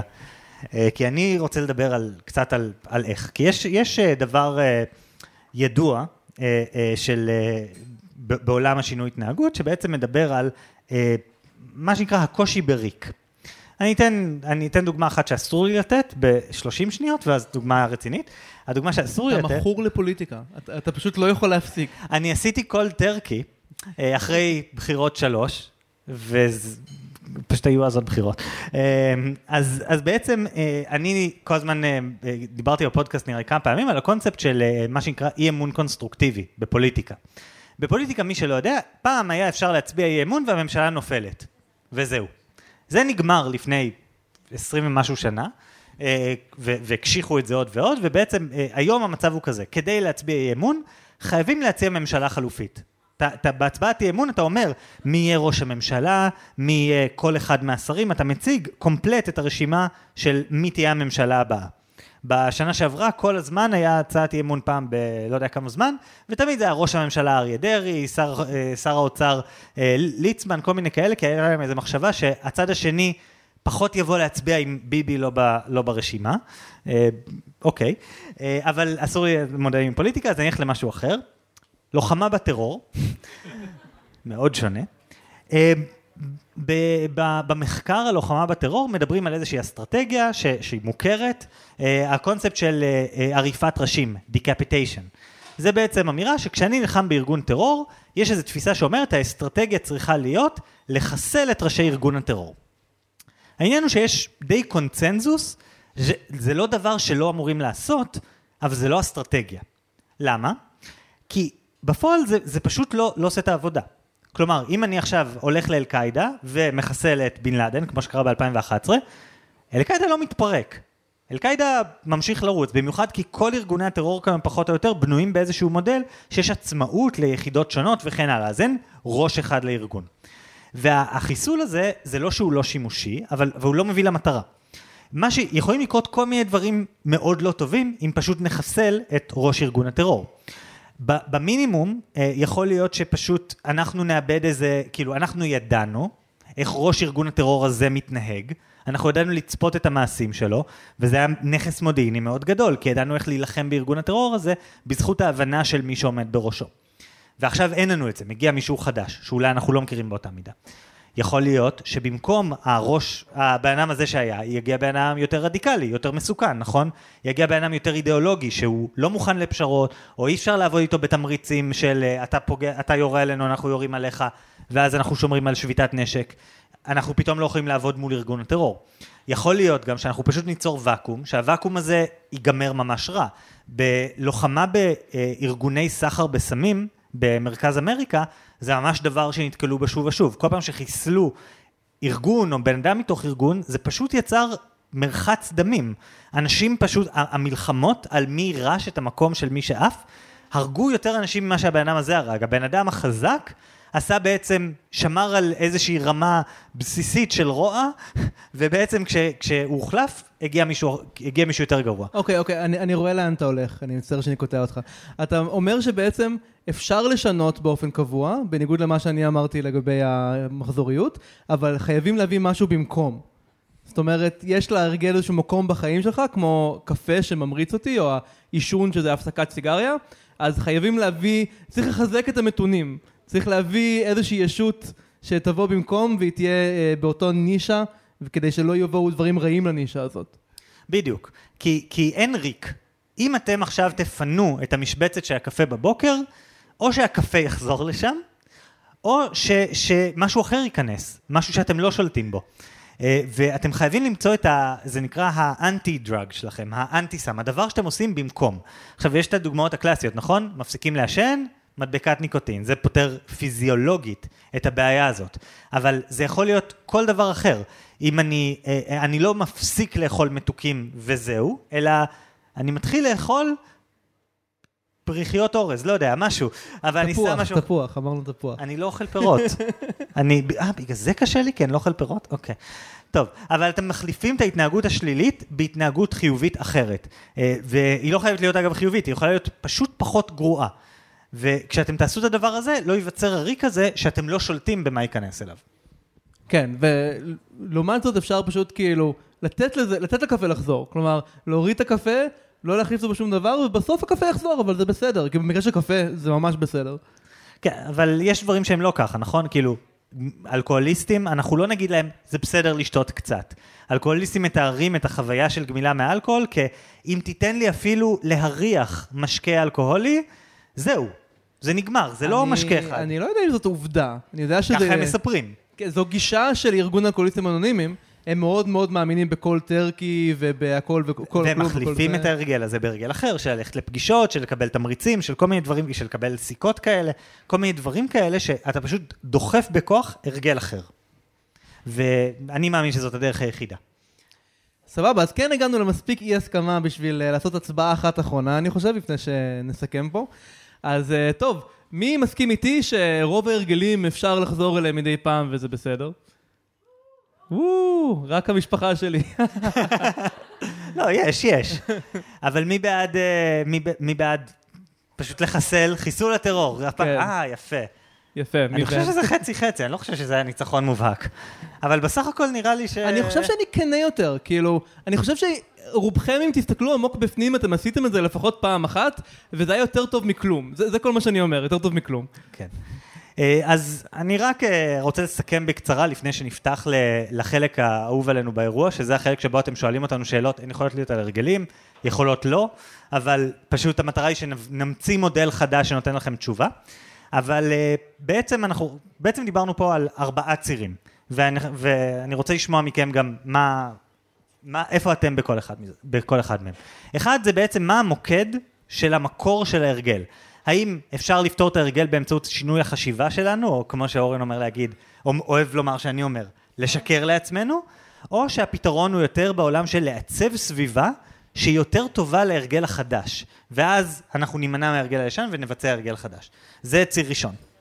כן, והציר השני היה אה, השינוי המוחלט והמיידי לעומת ירידה הדרגתית כדי לאפשר אה, הסתגלות, או, או ש, שמא לאפשר אה, להרגל ללחוש לך באוזן ולחזור. כן. אה, המודל השלישי היה, מודל, הציר השלישי היה ציר הספרינט לעומת מרתון. האם אנחנו רוצים לגשת לשינוי ההרגל שלנו באמצעות בליץ כזה, 30 יום, שבועיים, וואטאבר, ואז אנחנו נהיה במקום טוב יותר, או שאנחנו לוקחים על עצמנו, כמו שאמרתי על ספורט, את האומללות היומיומית לאורך יותר שנים. והציר האחרון היה, האם בכלל לשנות את ההרגל עד הסוף, אה, ואז אולי עדיף להחליף אותו במשהו קונקרטי אחר, אה, לחזק את הנתונים, או שזה בסדר בחלק מהפעמים שההרגל יבוא וילך ויבוא, ופשוט לשמור עליו תחת שליטה בלי למגר אותו לגמרי. כן, אז, אז אה, בואו נעשה דבר כזה.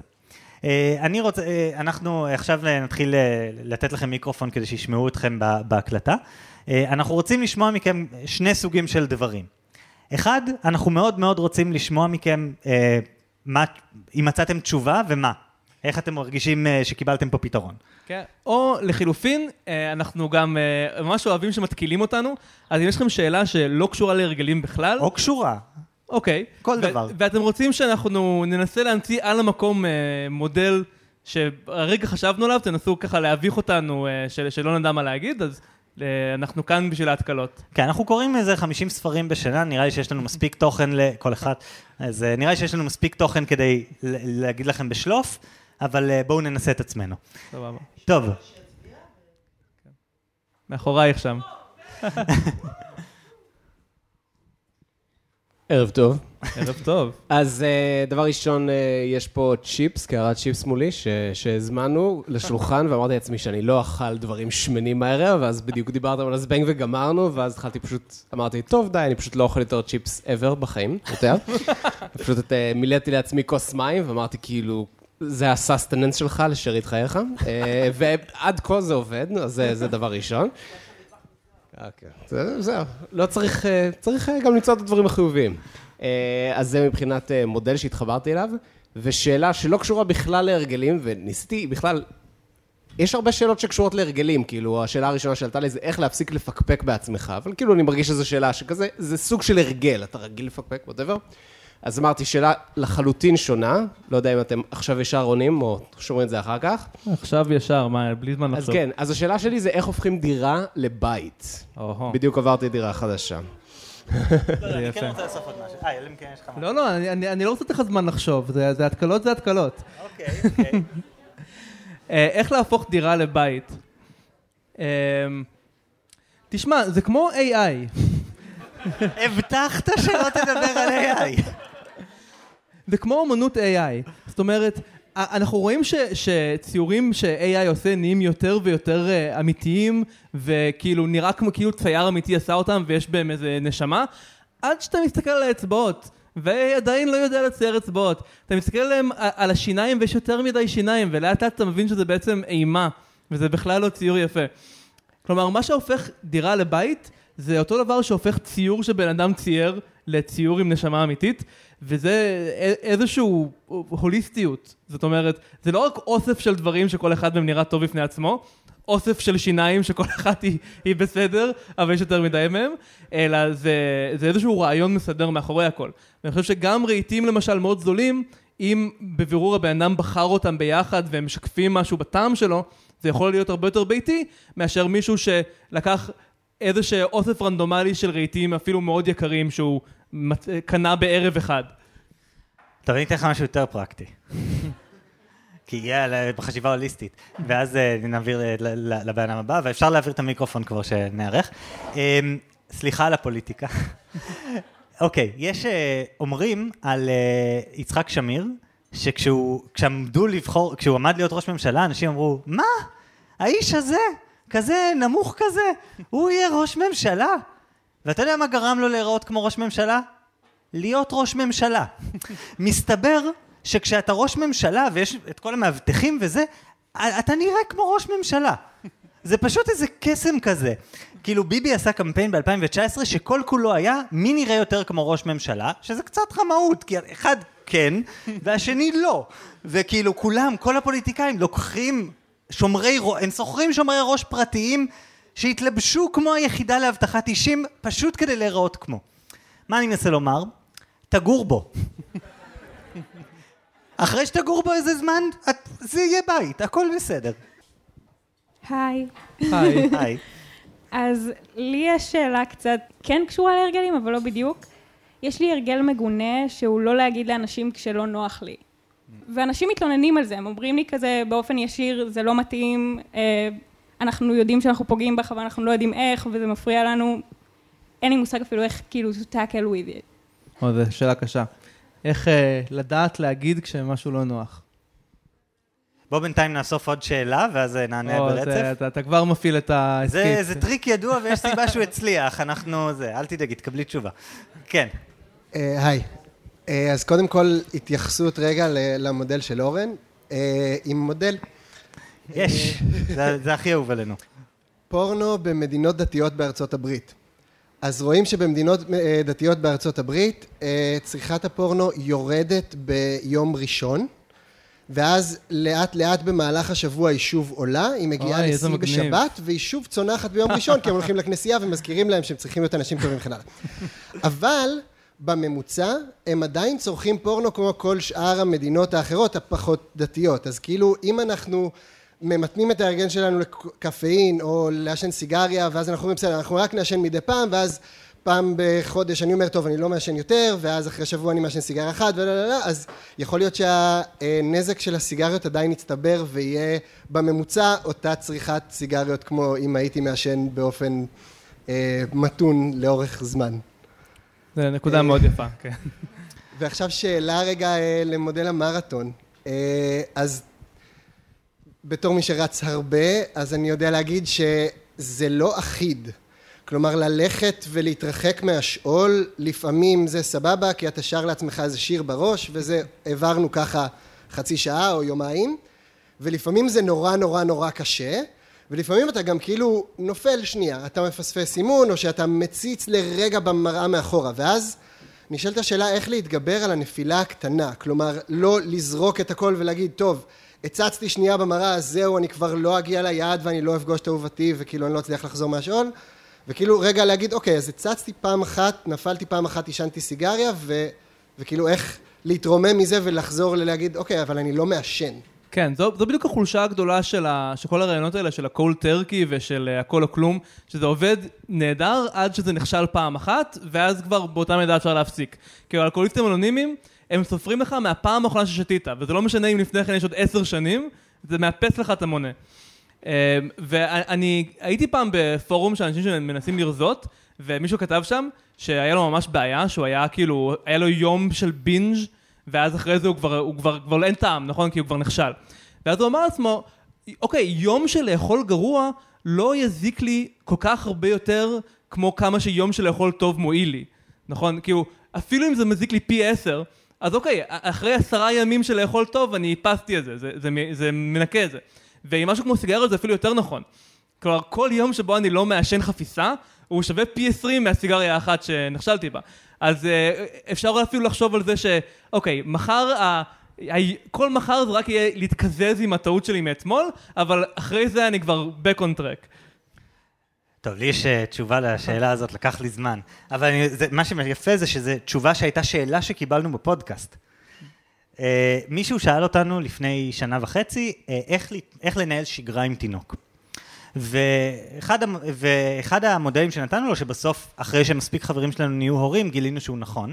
אנחנו, אגב, אנחנו מקבלים מלא שאלות על הורות וכזה, אתם, כאילו, אין לנו, רבע ילד לא היה לנו בצורה, באקסטרים, כאילו, המצב, אני בן יחיד, זה, כאילו, מה? שני כלבים זה בדיוק רבע ילד, אני חישבתי פעם. לא, שני כלבים זה שמינית ילד בערך.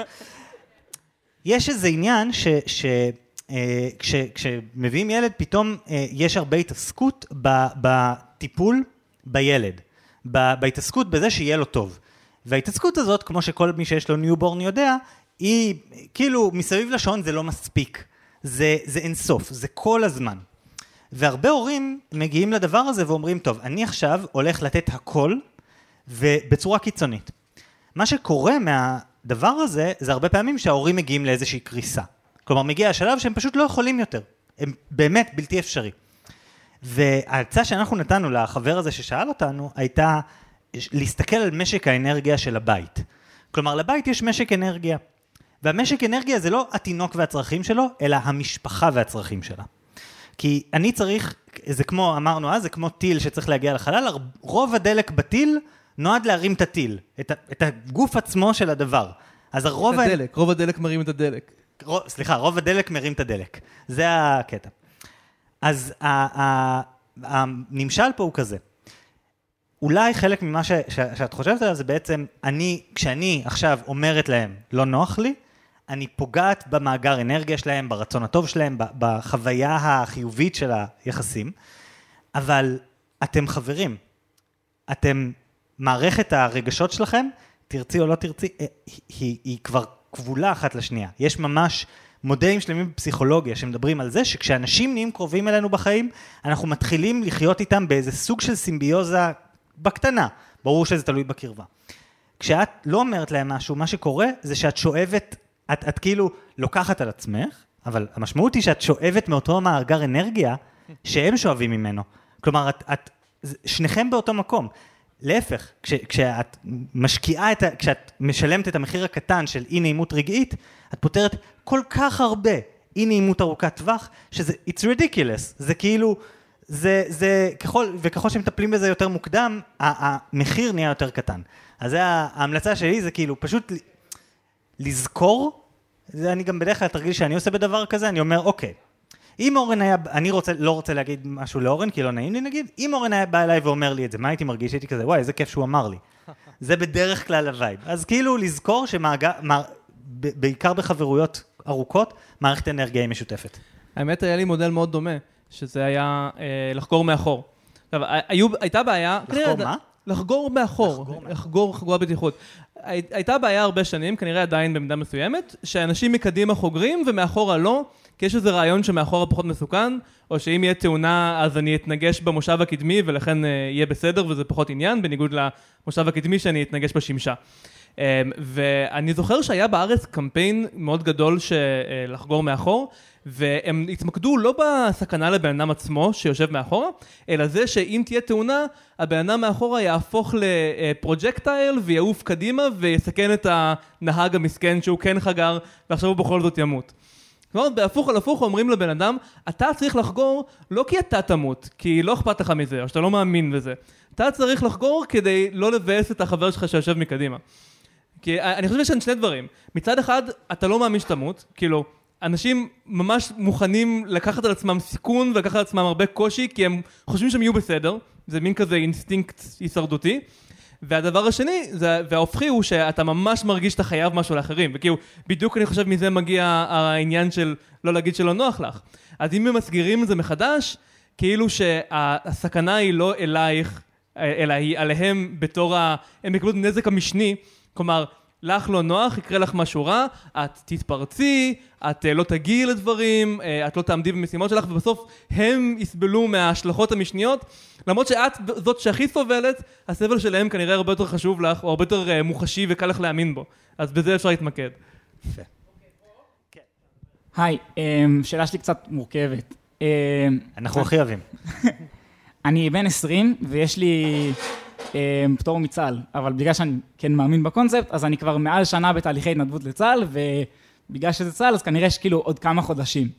וכאילו עולה בי ההתלבטות, איפה עובר הקו, איפה אני בא ואומר, אוקיי, יש את הערכים שלי ואני מאמין בהם, אז לכן אני משתדל כאילו לבוא, לבוא וכן להתנדב וכן ללכת לצה"ל וכן פה וכן זה, ואיפה אני בא ואומר, וואלה, בסופו של יום, אני כבר שנתיים דוחה את החיים שלי, אני כבר מתעכב, אני פה, אני זה, זה כאילו, וזה כבר מתחיל לפגוע באינטרסים האישיים שלי. איפה עובר הקו בין כאילו הערכים שאני מאמין בהם לבין, ה, לבין האינטרסים האישיים שלי?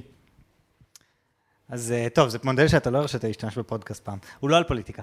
אה, אז ככה, יש קונספט אה, ממש מגניב שנקרא Jobs to be done, העבודה שיש לעשותה. זה לקוח מ-Design Thinking והוא אומר משהו כזה. הוא מבוסס על משפט שמישהו אמר פעם באיזה ווטאבר, איזה מעצב או משהו, והוא אמר, אנשים לא רוצים מקדחה בקוטר אה, 7 מילימטר, הם רוצים חור בקוטר 7 מילימטר. זה מה שאנשים רוצים. ובעיצוב, כשאתה מעצב תהליכים, שירות, מוצר, כל דבר, הרבה מהפריצות דרך הכי גדולות הם כשאתה מזהה לא מה הפונקציה שבן אדם צריך, אלא מה, מה, מה הדבר, מה, מה, מה הצורך שאתה עונה עליו. כמו לצורך העניין, תעשיית השעונים, 60, שנת 69-68, משבר נוראי, המציאו את מנגנון הקוורץ. לרוב מי שיש שעונים, יש בשעון קוורץ, נכון? שעון שקופץ עם בטריה. כאילו המחוג שניות קופץ כל שנייה. אה, לא כמו השעונים של פעם או שעונים מכניים שהם זזים בצורה חלקה. מה קרה? כל התעשייה הזאת נדפקה. למה? כי את השעונים המכניים סיוט לייצר. משהו כמו 70% מהחומרים הולכים לפח בגלל בקרות איכות, הם לא אמינים, נורא. ואז הם אמרו, טוב, אנחנו לא יכולים, כאילו, אנחנו לא מצליחים, המוצר שלנו לא אומר, תז... לא, לא אומר מה השעה. טוב כמו המוצר המתחרה. מה עושים? אנחנו פתאום משנים את הפונקציה. אנחנו אומרים, אנחנו נענה על צורך אחר, שזה הצורך של אנשים שיהיה להם משהו עם uh, heritage, עם מורשת, כולם מתפארים בכמה שנים החברה קיימת, אנשים קונים חברה בת 150 שנה שלא פעילה כבר 70 שנה, כדי להשתמש בשם שלה, כל מיני כאלה. איך זה מקביל אליך? אני חושב שיש איזה עניין ש... יתס... כלומר, אני מבין את הצורך לתרום. הצורך לתרום הוא צורך מאוד מאוד חזק, והוא מובן, והוא ראוי להערכה, כי הרבה מאוד אנשים לא היו עושים את זה. אבל יש עוד דרכים לתרום. ההבנה, באיזשהו שלב, אתה, כאילו, חלק ממה שקורה זה שאתה לא שם את הזמן שלך במקום אחר. היית יכול לצורך העניין, להת... כאילו, לצור... לשם השוואה, להתנדב לשירות לאומי, זה אירוע של שלושה ימים. משהו כזה, היום, זה, זה מה שקורה היום להבנתי. פעם זה, פעם זה היה הרבה יותר, זה היה חודש, אוקיי? זה המצב. אז יכול להיות שזה לא הפתרון עבורך, יכול להיות שהפתרון עבורך זה ללכת להתנדב עם ילדים בעיירות פיתוח. זה יכול להיות כל מיני דברים. אתה צריך להפריד בין הפעולה עצמה, המקדחה של השבעה מילימטר, שזה התנדבות בצה"ל, לבין הצורך בחור בקיר, שזה בעצם הצורך לתרום. ויש, ו, ולהבין שיש עוד הרבה דרכים לתרום. והכל בסדר. אתה, אתה בן אדם טוב, הכל טוב. מה אתה אומר, עוד, יש לי גם מודל בשביל זה, או שאנחנו ניתן לעוד אנשים? בוא ניתן עוד כן. שאלה לעוד מישהו. נשמור את זה. לפעם אחרת. ת- תבוא אליי אחר כך. אה, אני פה. כן. היי. אמ, אני לפני חודש וחצי, חודש וחצי התחלתי בעצם אה, תואר ראשון, סמסטר ראשון, אמ, ואני נתקלת בתקרה לא קלה של לימודים ושל הדברים האלו, אה, שזו תקרה שלא נתקלתי בה קודם בתיכון. ובגלל שלא נתקלתי בה קודם בתיכון, העזתי ללכת לתואר ראשון מאתגר אה, ברפואה ובאמת לאתגר את עצמי. אה, אז השאלה שלי זה איך לדעת אם הקפיצה שלקחתי בעצם היא הייתה בגודל הנכון בשבילי, או משהו כזה. אז את אומרת, עכשיו בדיעבד, או, או שאת שואלת אם הייתי יכולה לדעת את זה מראש? עכשיו בדיעבד, האם לדעת, אה, האם הקפיצה שלקחתי הייתה בסדר גודל נכון עבורי, או גדולה מדי, או... זהו, אני... אני יודע מה בא לך לענות. נכון, כאילו, בא לך להגיד בסדר. אה, צלילה חופשית. נכון, נכון, כן. אז אני אגיד את זה. כן. רק, כאילו, אנחנו- אנחנו די אותו בן אדם בשלב הזה, אז כאילו... אה, אמרת, אמרת קפיצה ו- וצלילה ומים, אה, זה כמובן גורם לי לחשוב על פרק שהיה לנו לפני אה, משהו כמו שנה, אה, על צלילה חופשית. אה, אני עשיתי קורס צלילה חופשית אה, לפני שנה, שבגדול זה אומר שנכנסים למים ומנסים לא לצאת כמה שיותר זמן, זה, זה כל הרעיון. אה, זאת אומרת לא לנשום, נשימה אחת. אה, ורוב הקורס זה קורס של כמה ימים, וכמעט כל הקורס זה פשוט נכון התחושה הזאת כשאתם עומדים למות כי אין לכם אוויר, אז לא. כלומר, זה, זה כמעט אך ורק עניין פסיכולוגי של לא להאמין למה שהגוף שלך מנסה להגיד לך. כי הגוף שלך הוא כזה, אוקיי, אתה יכול עוד אוויר. כאילו, אתה יכול אה, לשרוד פה עוד זמן בלי לנשום, אבל למה? האוויר שם, כאילו, מה אתה עושה? ת, תעלה, זה, זה, ה- הגוף שלך מנסה לשמור אותך בחיים. הגוף שלך משקר לך לגבי היכולות שלך. ואני חושב שזה נכון כמעט בכל תחום, שהמקום שבו אתה מרגיש מצוקה נוראית, והמקום שבו אתה לא תצליח, יש ביניהם מרחק עצום.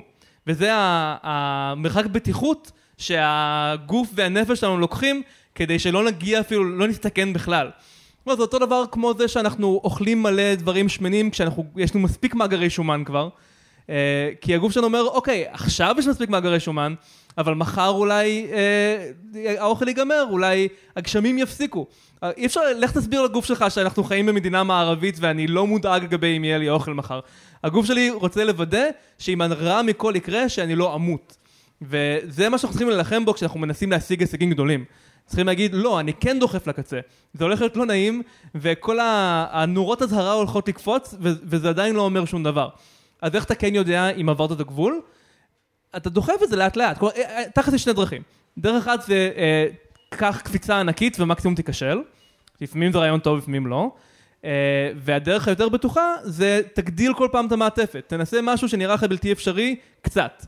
תצליח בו, תנסה משהו עוד טיפה יותר בלתי אפשרי מזה. עכשיו, במקרה של לימודים, אני לא יודע כמה אפשר באמת לקחת uh, צעדים קטנים. מצד שני, המחיר של טעות הוא יחסית קטן. כלומר, המחיר של לקחת על עצמך אתגר גדול מדי ולהיכשל, הוא הרבה יותר קטן מאשר המחיר של לוותר על אתגר שהיית יכולה לעמוד בו. אז לי זה נשמע במקום הנכון. כי אם את חושבת כל הזמן, וואי, הגזמתי, אני הולכת להיכשל, זה דווקא סימן טוב, שאת לקחת על עצמך אתגר בגודל הנכון. אני אתן עוד מיני מודל, ואז נראה לי שאלה אחרונה. אה, אני גם בעד. אה, מיני מודל. אה, אני מתעסק בסקרים, הרבה, והרבה פעמים אני עוש- עושה סקר, ובסקר, כאילו, לקוח אומר לי, אני רוצה לעשות קמפיין שהמטרה שלו זה לשנות דעת קהל. אני אומר לו, לא, זה לא מטרה לקמפיין, למה? אתה רוצה לשנות דעת קהל, תגיד לי מה אתה רוצה שתהיה דעת הקהל. אני אנסח את הסקר שיוציא את הדעת קהל הזאת, כי זה קל. אני יכול לנסח סקר שיראה שרוב ה... רוב הישראלים תומכים בהקמת מדינה פלסטינית, או סקר שמראה שרוב הישראלים בחיים לא יסכימו לזה. הכל שאלה של ניסוח. אז אם אתה באמת רוצה שאנשים יעשו משהו, כאילו לעשות משהו, אתה צריך לכוון להתנהגות. כי יש משהו שנקרא העדפה נגלית.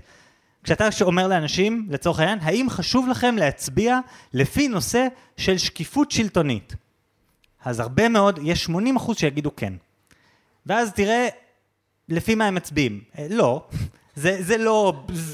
גם אלה שאומרים, לא, הממשלה הזאת לא שקופה, משני הצדדים, עכשיו, כי הייתה, עכשיו, היה לנו עכשיו ממשלות של שני הצדדים, זה לא היה ככה הרבה זמן. אז כאילו, אלה שאומרים, הממשלה לא שקופה, מוחים וזה, אבל הם מצביעים על משהו אחר. הם תמיד יצביעו על משהו אחר. יש העדפה נגלית. כאילו, מה באמת אנשים עושים? איך, מה, מה זה אומר במקרה הזה? אם הצלחת, הכל בסדר.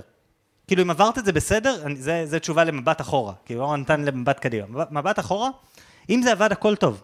כאילו, זה אומר שלא, ש, כאילו, לקח את המודל של אורן, שיש עוד לאן לדחוף, אבל את לא חייבת, הכל בסדר. זה ה... כאילו, אם זה עובד, זה עובד. טוב, נראה לי ששאלה אחרונה בגלל הלו"ז, כן, אנחנו... ואז אנחנו צריכים לעשות סלפי, מה זה הדבר הזה? אנחנו, אנחנו פודקאסט בשידור חי ולא עשינו סלפי, זה... כן. אז מי... אה, הם סלפי אחר כך. כן. כן, היי, אה, קודם כל ערב טוב. ערב טוב. אה, אני באתי אה, טיפה באיחור היום, אז לא יצא לי לשמוע את הכל, אבל משהו שאני חייב להגיד, אני כל פעם, אני נהנה מאוד להקשיב לשניכם בכל הפרקים שלכם, ובמיוחד בלייב. הכימיה ביניכם מדהימה. תודה אתם רבה. מופיעים כל כך טוב מול קהל, וזה השראה. אז אה, קודם כל. זה, קודם כל מגיע לכם כפיים, אתם מדהימים. תודה. אה, ומשהו שאני חושב שהרבה יכולים להסכים איתי, בכל סוף פרק, ובמיוחד עכשיו, אתם מציגים כאילו שני צדדים שונים של אותו מטבע. על הרגלים עכשיו דיברתם, אחד אה, בקטע להחליף אה, הרגלים בצורה אה, שהיא ספרינט ו- ומתפוצצת, וה- והצד השני בצורה שהיא יותר איטית, ואתם תמיד שואלים אותנו הצופים שאנחנו נבחר, אבל אני רוצה לשאול אתכם, מה אתם הייתם בוחרים? איך אתם ביניכם הייתם מסכמים את הנושא הזה ובוחרים, אה, כמו שנקרא, אה, מדמה משותפת או, זה בנושא הזה. שאלה אחרונה מושלמת. נכון, כן. תודה רבה.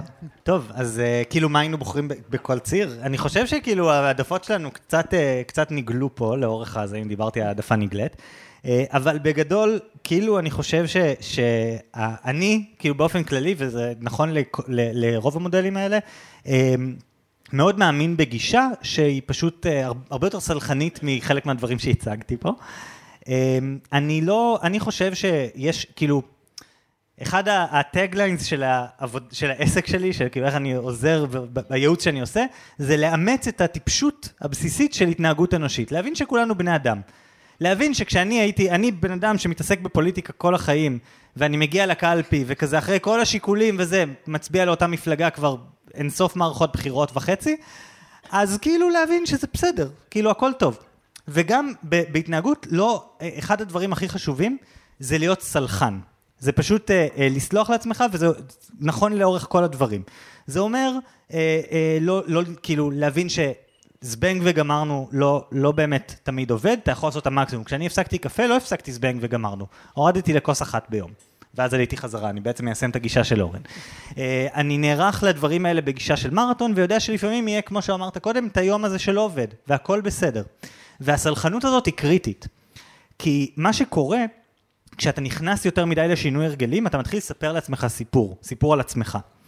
והסיפור הזה מתחיל להיות נורא נורא חזק. ואם הסיפור הוא, אני אף פעם לא אוכל מתוקים, אני אף פעם לא מפספס ספורט, אני אף פעם לא קם מאוחר, יום אחד זה לא יעבוד.